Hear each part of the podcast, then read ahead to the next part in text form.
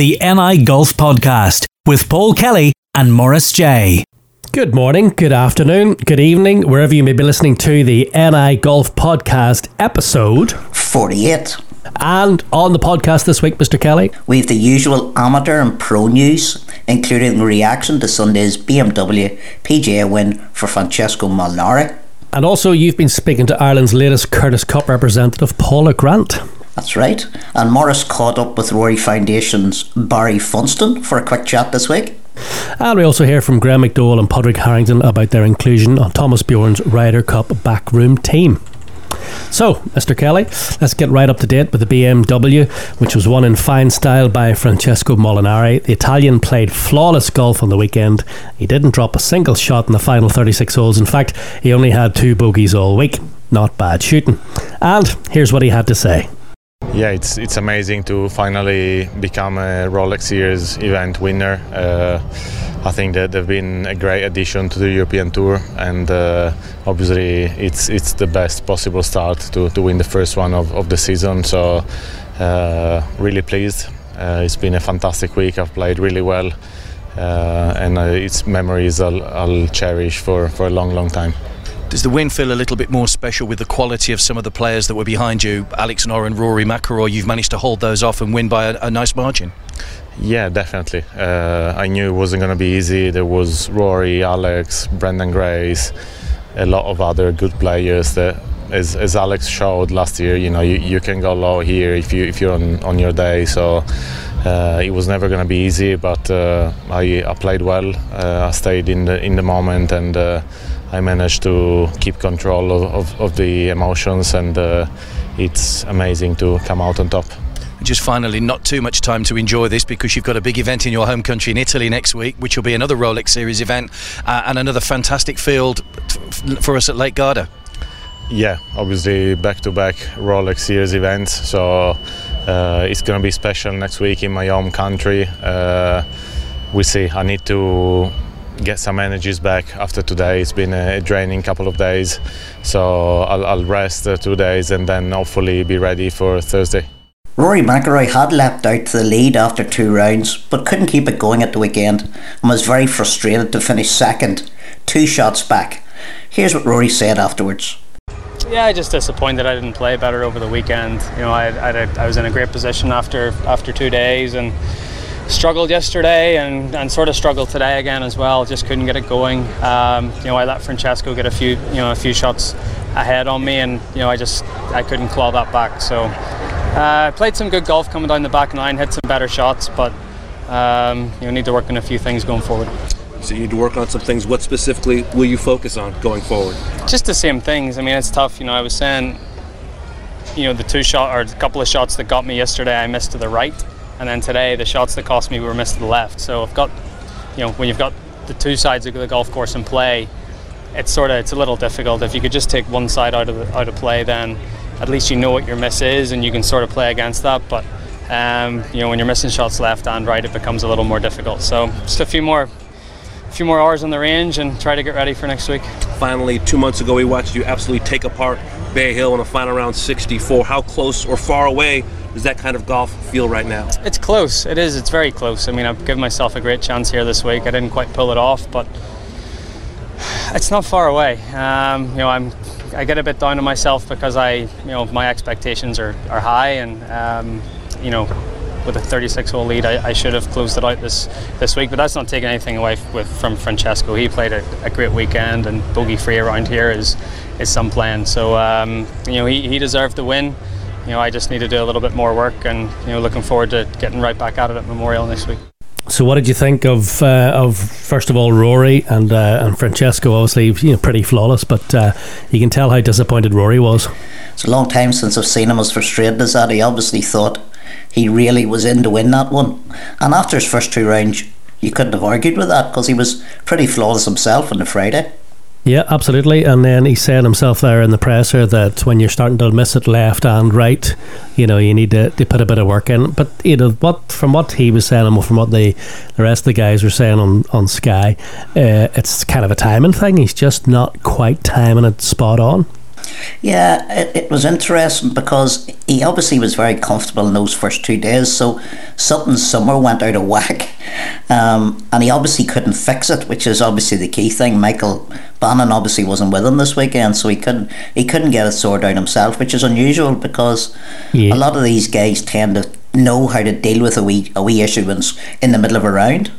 Yeah, but as, but if he knew that it was going left, going right, and therefore it was a timing issue, you know what? Um, I'm just wondering what Michael Bannon would say to him that would fix a timing issue because there's nothing. Re- can is there anything he can really say to fix that other than you know he knows his game, he knows how to time a swing.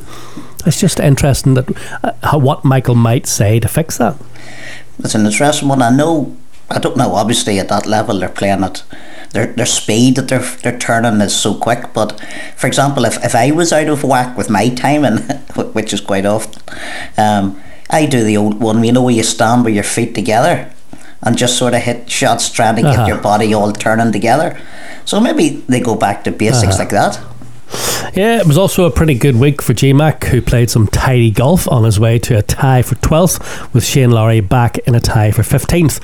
The big news from Graham's point of view, of course, was his selection of one of Thomas Bjorn's backroom team for the Ryder Cup you know, obviously a huge honour to, to be asked to, to be one of the vice captains uh, for the Ryder Cup, a, a, tournament I'm very passionate about and, and cherish my many, many memories. I mean, Thomas is a is a great f- friend, huge amount of respect for what he's achieved in the game, and uh, to be part of his staff to really help him uh, mount a, a, victorious campaign in Paris is is a special thing, and I'm finding it exciting and, and very inspiring as a player as well. So, uh, you know, I feel like I can bring a lot to the team because of those experiences, you know, having been a rookie, having played in the last match, um, you know, uh, vice captains are guys that you know help help players with confidence and belief in themselves, put an arm around the rookies and, and really get them ready for the week.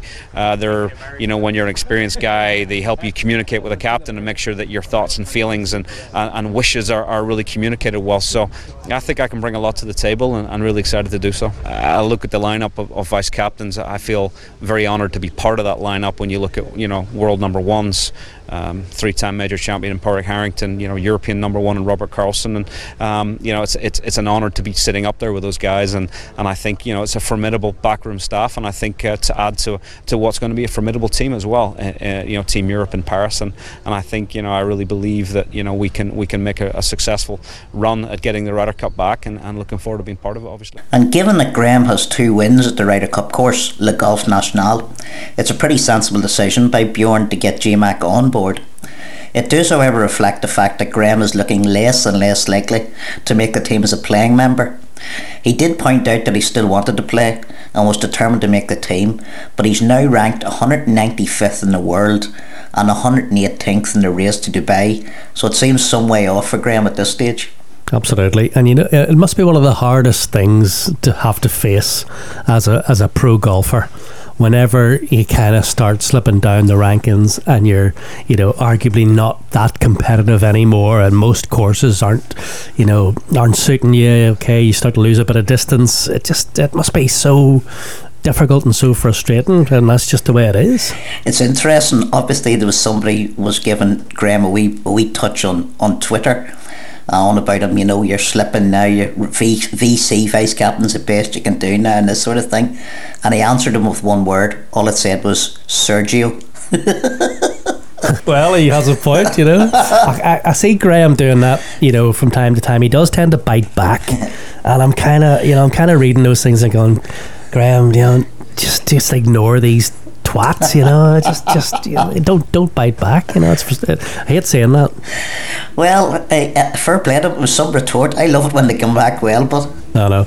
Alongside GMAC, Bjorn named Luke Donald, Lee Westwood, and Padraig Harrington as his four vice captains. And here's what Padraig had to say. There's nothing like it uh, in, in sport. I, I would suggest. Uh, you know, I'd love to be, be, a player, but being a vice captain is the next best thing. Uh, it's amazing how uh, how much goes on during a Ryder Cup week. So hopefully, myself and the other four vice captains are there to support Thomas. He seems to be going about things the right way at this stage. But as we know, during the tournament itself, there's a lot of decisions to be made, and we're there to, to help him with those decisions what six Ryder Cups now, and then two as vice captain. So yeah, there's there's I've seen some good and bad things over the years. Uh, yeah, I, I, hope to bring a bit of my knowledge to to the vice captaincy. Uh, yeah, I hope to do some good for sure.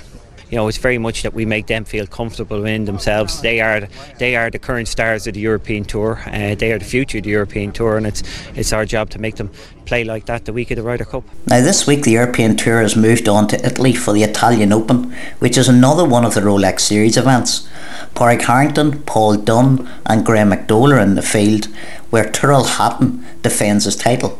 On the PGA Tour, Justin Rose claimed his ninth PGA Tour win at the Fort Worth Invitational, finishing three shots ahead of Brooks Koepka. That was a fantastic show from Justin, I have to say. Uh, this week, it's the Memorial on the PGA Tour, and Jason Dufner defends. Rory and Shane are playing. Uh, Rory's heading out straight out there after the uh, the PGA. And by the way, just a quick word on Seamus Power. Uh, he's currently 128th in the FedEx Cup, and he's had two top 10 finishes this year so far. So good news for Seamus.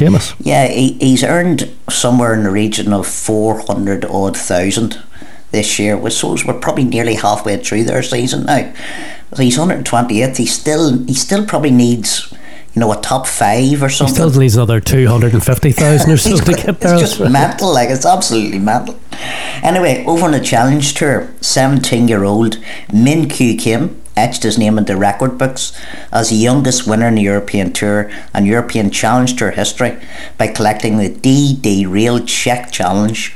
Gary Hurley was best of the Irish in a tie for 35th, while Jack Hume finished 55th, and Johnny Caldwell made his first cut of the season, finishing in a tie for 62nd. This week the Challenge Tours in Switzerland, Jack Hume, Stuart Graham, Ruaidhri McGee, Cormac Sharvin, Michael Hoey, and Gary Hurley are all in action.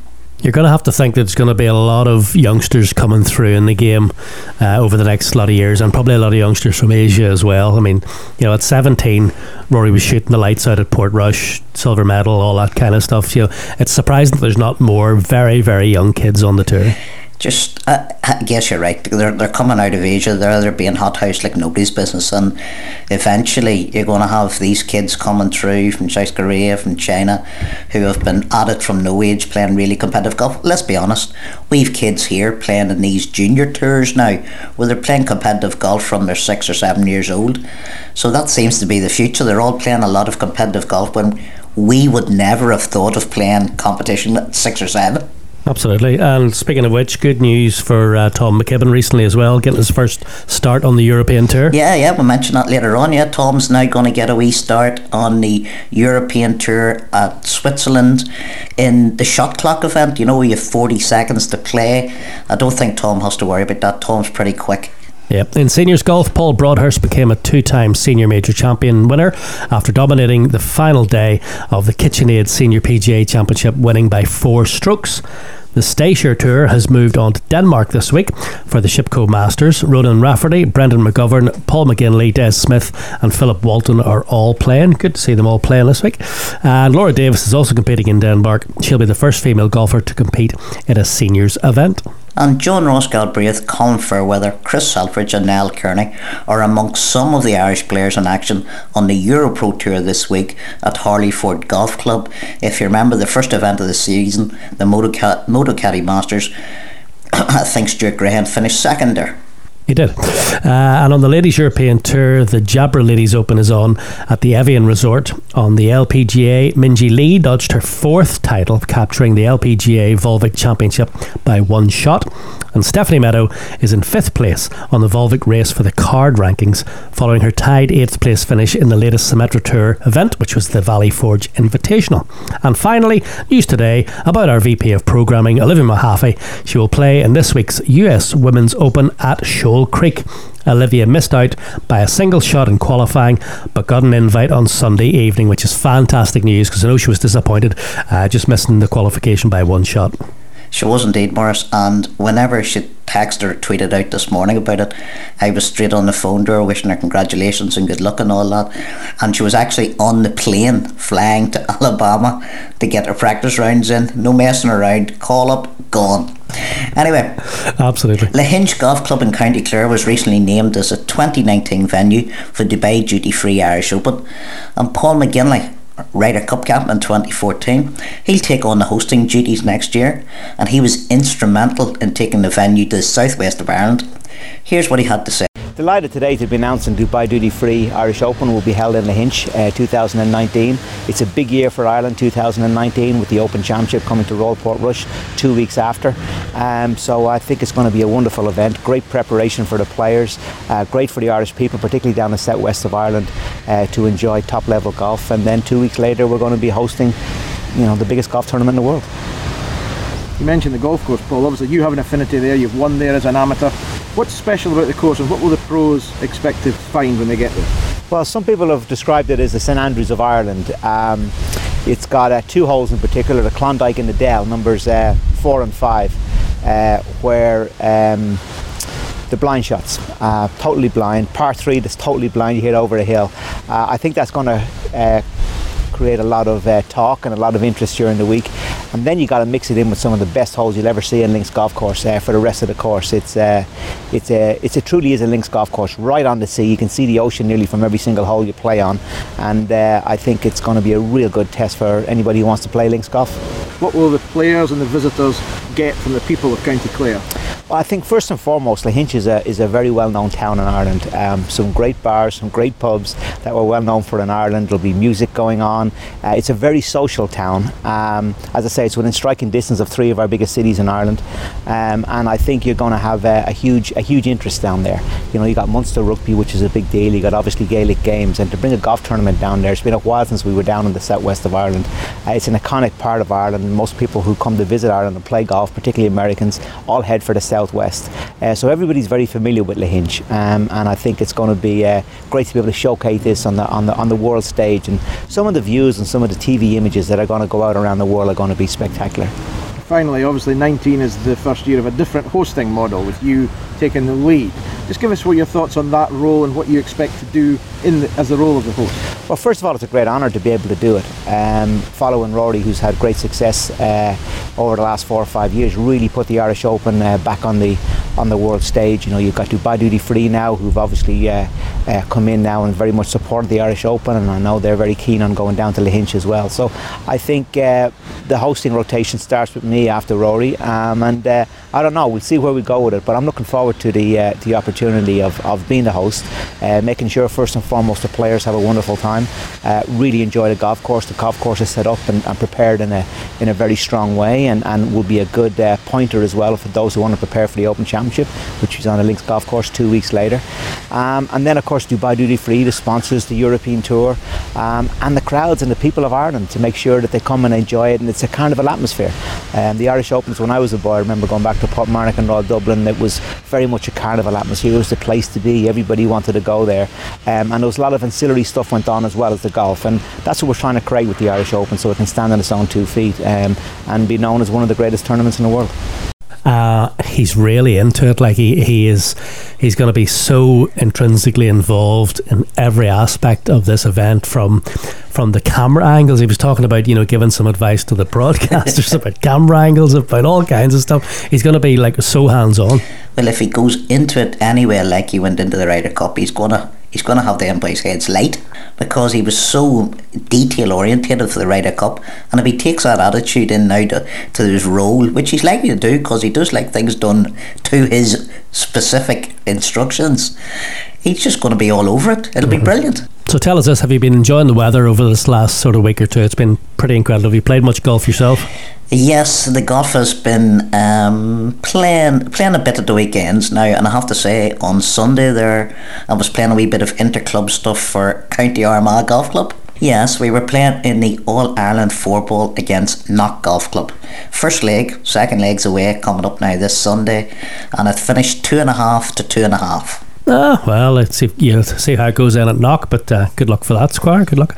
Uh, well, I'm currently um, I'm just off the course. Uh, I'm sitting in the wee room here. It's as absolutely roasting. The sun is beating through the windows. I'm sitting here with Betty Swallocks, and she's not that happy.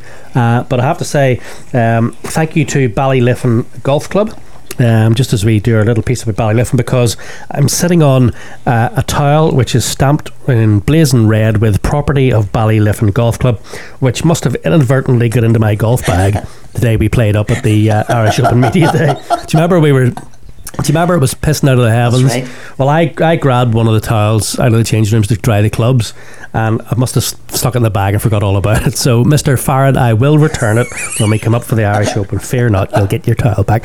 But I'm actually sitting on it now because I've got one of those wee sticky chairs, oh. and it's it's not not pleasant. So I'm ah. sitting on the towel. and It's perfect. Absolutely perfect. Anyway, uh, this year's Irish Open at Ballyliffin is just over a month away now, and Rory McIlroy and the Rory Foundation will again be raising funds for charities in the area. I caught up with Barry Funston, Chief Executive of the Rory Foundation, at an event down at Holywood Golf Club last week for a quick chat about the foundation and some plans going forward. We're standing here beside the first tee at Holywood Golf Club this very sunny Saturday afternoon in May. Uh, a bit different from the last time we spoke, Barry, on Wednesday afternoon at a very 50 miles per hour gale force wind Ballyliffin. So we meet again. Yes, indeed. It's certainly something else now, Morris. This is this is ideal conditions. Um, Ballyliffin was something special for the, all the wrong reasons, I think, with the weather. So tell us what's happening here at Holywood today for the Rory Foundation. Yeah, well, basically the Rory Foundation, as you know, uh, help a charity called Sport Changes Life, and we we bring American graduate students to Ireland, and two of the students this year are golf graduates, and they've been up at Holywood uh, mentoring kids. So today we're having a, a family uh, golf day where the, the kids that have been on the programs are going to come and show their skills to their, their parents. So it should be it should be a good fun day out. And what all have you got lined up then apart from the golf today? Well, there's there's golf, and then there's uh, there's going to be an auction all day. We've got some memorabilia. Rory signed a few bits and pieces to, to auction off, and I think there's going to be a bit of a, a bit of a disco later. So there should be it should be a lot of fun here today. And this is a fundraising exercise today. Yeah, basically, yeah. With the, what what what we like to do with the with the students that come over from America is get them fundraised to give back to the charity that they've been helping. So they're coming to the end of their program, so they they wanted to invest their time and energy to fundraise as much as they can to give back to this program to ensure we can keep running it. So it's all it's all positive.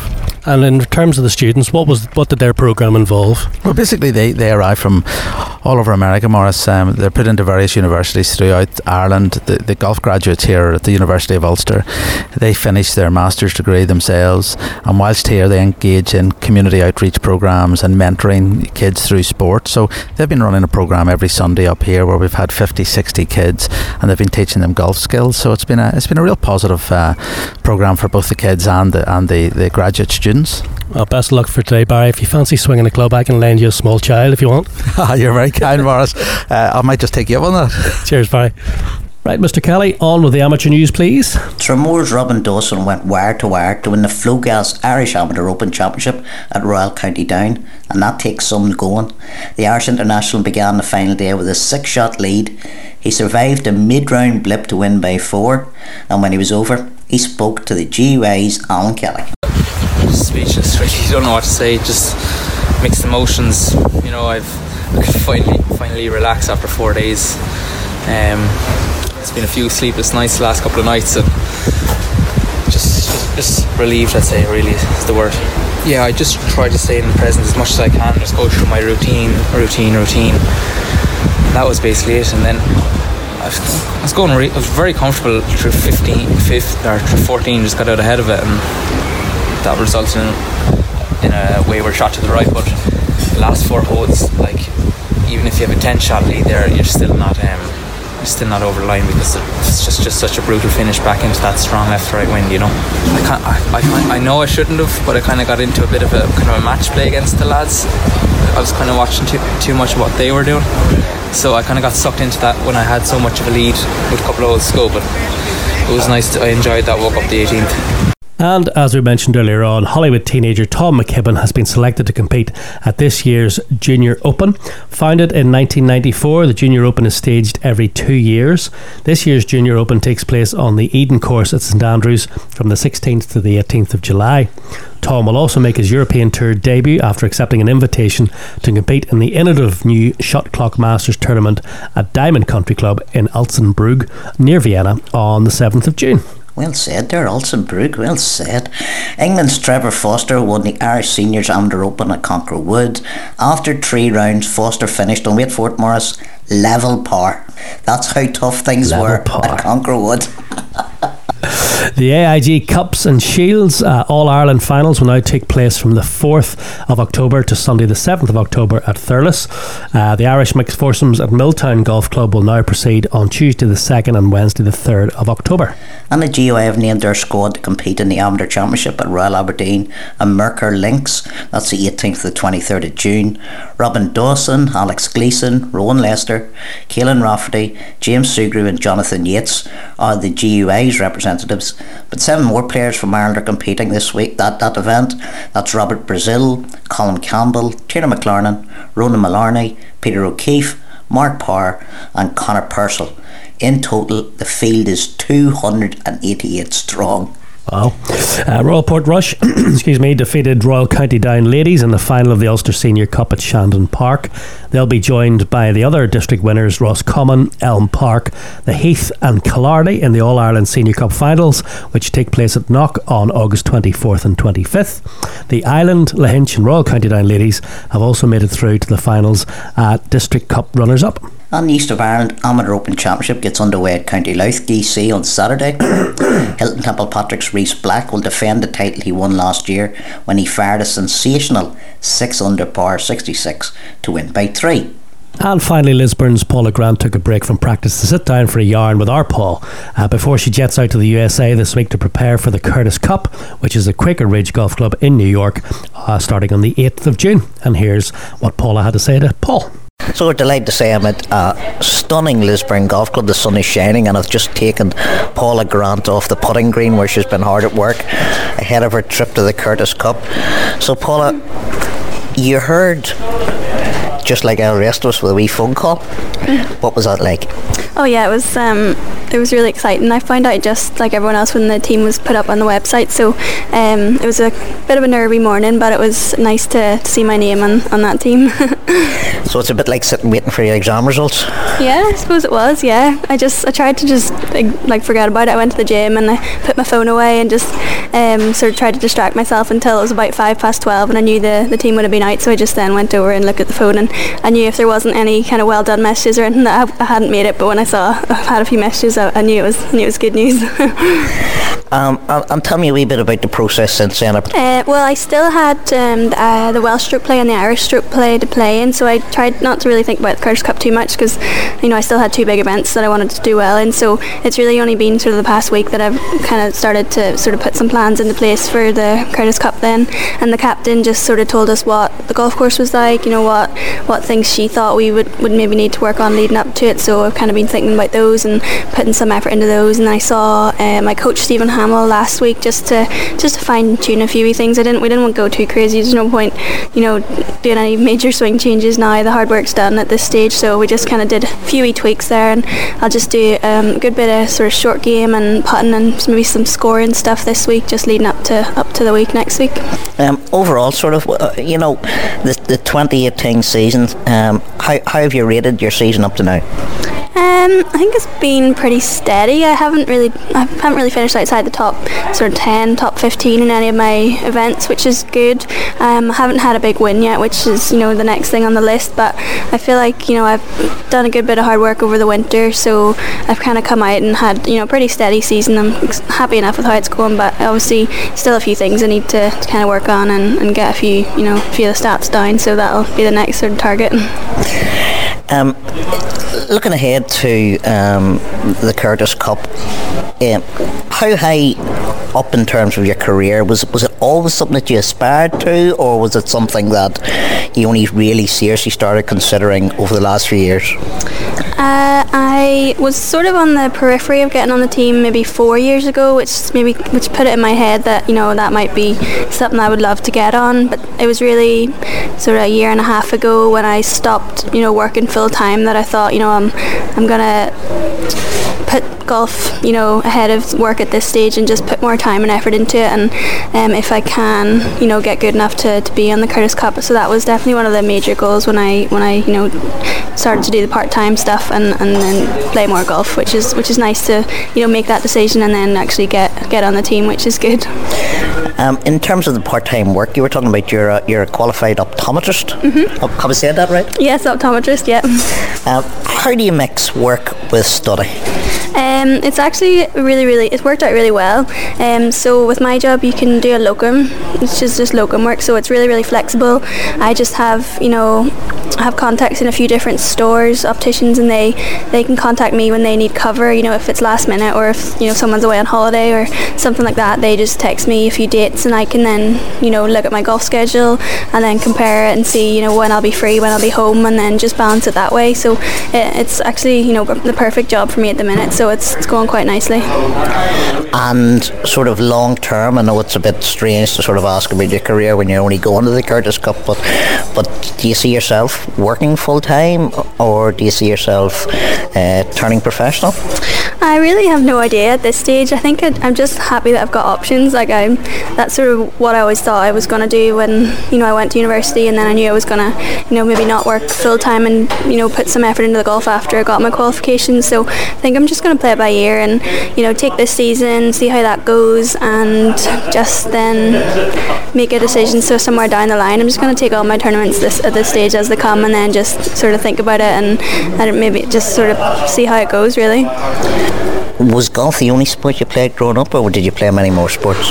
Uh, no, I was actually really, really sporty. I loved my sport. So, you know, I played all kinds of stuff like I played netball, Gaelic, camogie, football, and then netball and golf sort of took the forefront then in secondary school. And then uh, when I left school, then I kind of that was when the golf started to to really, you know, blossom. And I thought, you know, I need to put all, I need to kind of take a step back from the netball because I maybe staved a finger or you know went over my ankle or something. So that was when that decision made to stop playing netball. But no, I loved sport and I think it's I still do, and I probably will, will go back to play netball. You know, in a couple of years' time. So I think you know sports absolutely great for for growing up, and I'm so glad that I was able to play all kinds of sports. And then I had the decision, I had the options to, of which to you know which to go, what like what route to go down, and I just loved golf. So that was kind of the one that you know took my took my fancy. Um, the Curtis Cup obviously is a main thing on your horizon for now, but for the rest of summer, what, what's the, the, the Paula Grant plan? Uh, I have a few big big tournaments this summer, so I'm going to then come home from Curtis Cup, and I've got British Am, and then European Team Championships, European Individual, which is in Slovakia, and then um, from the Curtis Cup you get an invite to the US Am, so I might head over to Tennessee for that at the start of August, and then I haven't fully you know decided on that one, and then there's the World Amateur is in Ireland at the end of August, so hopefully you know all being well, I'll try and get on that team, and then it'll be amazing to play that um, tournament at home in Ireland. So we'll, we'll see how that goes. So very very busy, and you'll be obviously catching up with our our VP of programming, Olivia Mehaffey. Can you see the two of you playing together in the Curtis Cup and playing together on the, on the Irish team going forward? Oh yeah, well I wouldn't you know rule it out. I'm not sure how the captain's going to go with you know pairings and stuff. I'm sure we'll try a few different combinations when we get out there. But we have played foursomes together before, and you know we get on really well. I've known Olivia for, for so long now, so um, yeah, we'll we'll see. Um, I think we'd make a good pairing, but there's a lot of other people on the team that you know both of us would get on well with. So I think we'll just see see what happens when we get over there and, and see what that's like. Well, talking about uh, pairings, you're considered one of the more experienced people on this Curtis Cup team. We were laughing about it earlier. You're only 24, mm-hmm. uh, but in terms of sort of those big match experience, some of the girls who are younger than you are, are ahead of yours, uh, ahead of you in that terms. Um, what can you bring to the team room? Do you think? Um, I don't know. I think I'm pretty level-headed. I'm quite calm, like a cool customer. I don't really get too kind of like flustered or anything like that. I tend to just, you know, keep everything nice and low key. And I think I think that'll be a good kind of influence on everyone. Um, and I think I'm just just more experienced. I've got more life experience. So I think I've played in a lot of team golf before. So I think even just in the team room, like in terms of like atmosphere, say you know we have a really good session. It's like I think I'll be able to you know let everyone you know make sure we like come back down and you know really focus on the next one. Or say we have you know a bad session, I'll be able to you know like g everybody up and, and get everyone going again. So I think I think yeah I think I'll be a good good asset to the team in that respect. Hopefully. And finally, um, GBNI in the Curtis Cup away from home. It's never easy to win away from home. You know how difficult a task. Can you try and explain how difficult a task it'll be for for you to do the business over there? Yeah, I think it'll be it'll be t- you know be a tough match. The American team's very very strong, but you know GB and I are the holders. They won it last time, and you know it doesn't really make much. Well, I suppose it does make them the favourites because they have the home match. But you know, it's golf. Anything can happen on the day, and there's you know five sessions. So I think we're going to go out and just prepare as best as we can. We've got a really strong team ourselves, and I think we all get on really well together as a team. So that always helps. So I think um, I think we'll just we'll just go over there and do all the preparation that we can do, and just you know go out all guns blazing. And that is it for episode 48 in this sort of, sort of slightly abridged version that we do uh, in lo- remote locations. Uh, it's uh, If you're playing golf in the interclub team uh, games at the minute, good luck with that. And a special mention to Gordon Rourke, who recently holed out for an ace on Ardglass's tricky par 3 second. That's a beast of a hole. I hit that hole. I, I don't know why I did. I think he hit a seven seminar. Yeah, probably. And some days it's a driver, I know. Uh, so well done, Gordon. And uh, we're not jealous of anything. And if you hear of anyone else bagging a hole in one or even shooting a really low score, uh, get in touch via our social media channels. You can go on there and uh, have a rattle at us, have a rattle at anything you want at NI Golf Podcast. We're on Facebook as well. And we forgot to mention our wee, uh, one of our wee polls that we did recently. The um, the R&A have joined up with the USPGA and started their is it their worldwide investigation about ball distance? Did you yes, see this? they're finally going to do something about it. Yeah, so so they're, they're they're starting the review anyway. So they're going to look at how far the ball goes and what it is that's causing it, the impact it's having on golf and all this kind of stuff, and just distance in general. So our little Twitter, um, our little Twitter voting poll was: uh, Is it A the ball or B the ball? Because I think most people are saying it's the ball. So I'm not sure why they need to launch a global worldwide investigation into it. But You know what the and USGA, they love a wee committee, the love a wee consultation.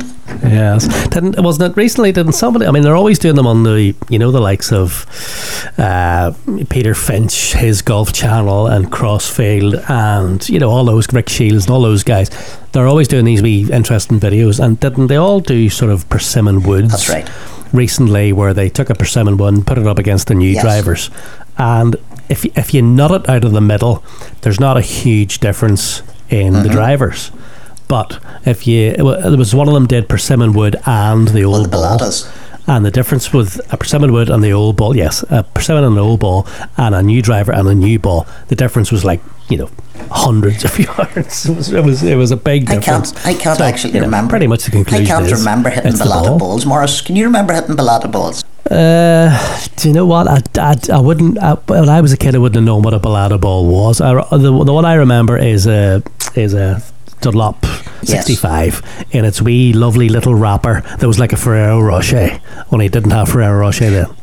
So that's what I remember. Dunlop 65. The balatas were too expensive and too good for the likes of us to be hacking around with. Absolutely. Here, look, we better go. So, uh, thank you to everyone for listening. We'll be back again in a couple of weeks' time, and it's getting close to the uh, Dubai Duty Free Irish Open. We're getting very excited. We're going to be up there actually the whole week. Uh, we're doing various bits and pieces for various uh, publications and broadcasters, and of course, we'll be doing lots for the NI Golf podcast as well. So, that's going to be exciting. So, Mr. Kelly, uh, we'll talk to you soon. See you later. Thanks very much. See ya. All right, don't touch me. Seawood. Shaking that ass. Shaking that ass. Shaking that ass. Seawood. Shaking that ass. Shaking that ass. Shaking that ass. I see you, baby. Seawood. Shaking that ass. Seawood. Shaking that ass. Seawood. Shaking that ass. All right, don't touch me.